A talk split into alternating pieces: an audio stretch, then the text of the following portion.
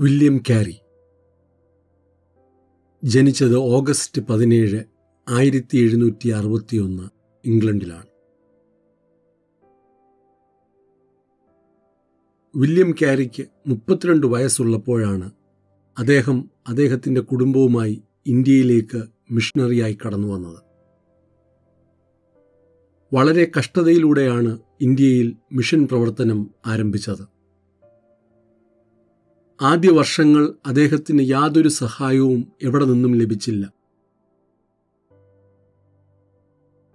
അദ്ദേഹത്തിന്റെ മകൻ പകർച്ചവ്യാധി നിമിത്തം മരണപ്പെട്ടു.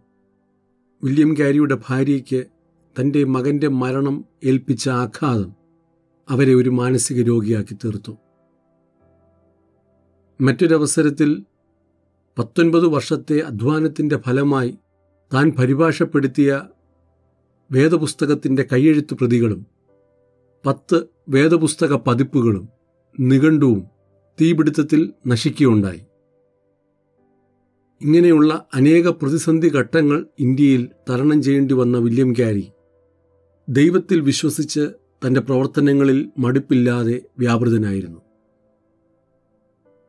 പല ഭാഷകൾ കൈകാര്യം ചെയ്യുവാനുള്ള കഴിവ് ഉണ്ടായിരുന്ന വില്യം ക്യാരി ബംഗാളി ഹിന്ദി ആസാമീസ് ഒറിയ സംസ്കൃതം മറാത്തി എന്നീ ഭാഷകൾ കൂടാതെ വേദപുസ്തകം ഭാഗികമായി നാൽപ്പത് ഭാഷകളിലായി പരിഭാഷപ്പെടുത്തിയിട്ടുണ്ട്.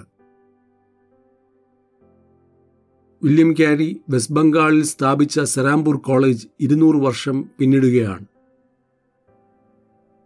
ജൂൺ ഒൻപത് ആയിരത്തി എണ്ണൂറ്റി മുപ്പത്തിനാല് ഇന്ത്യയിൽ സെറാംപൂരിൽ വെച്ച് അദ്ദേഹം കർത്തൃസന്നിധിയിൽ ചേർക്കപ്പെട്ടു.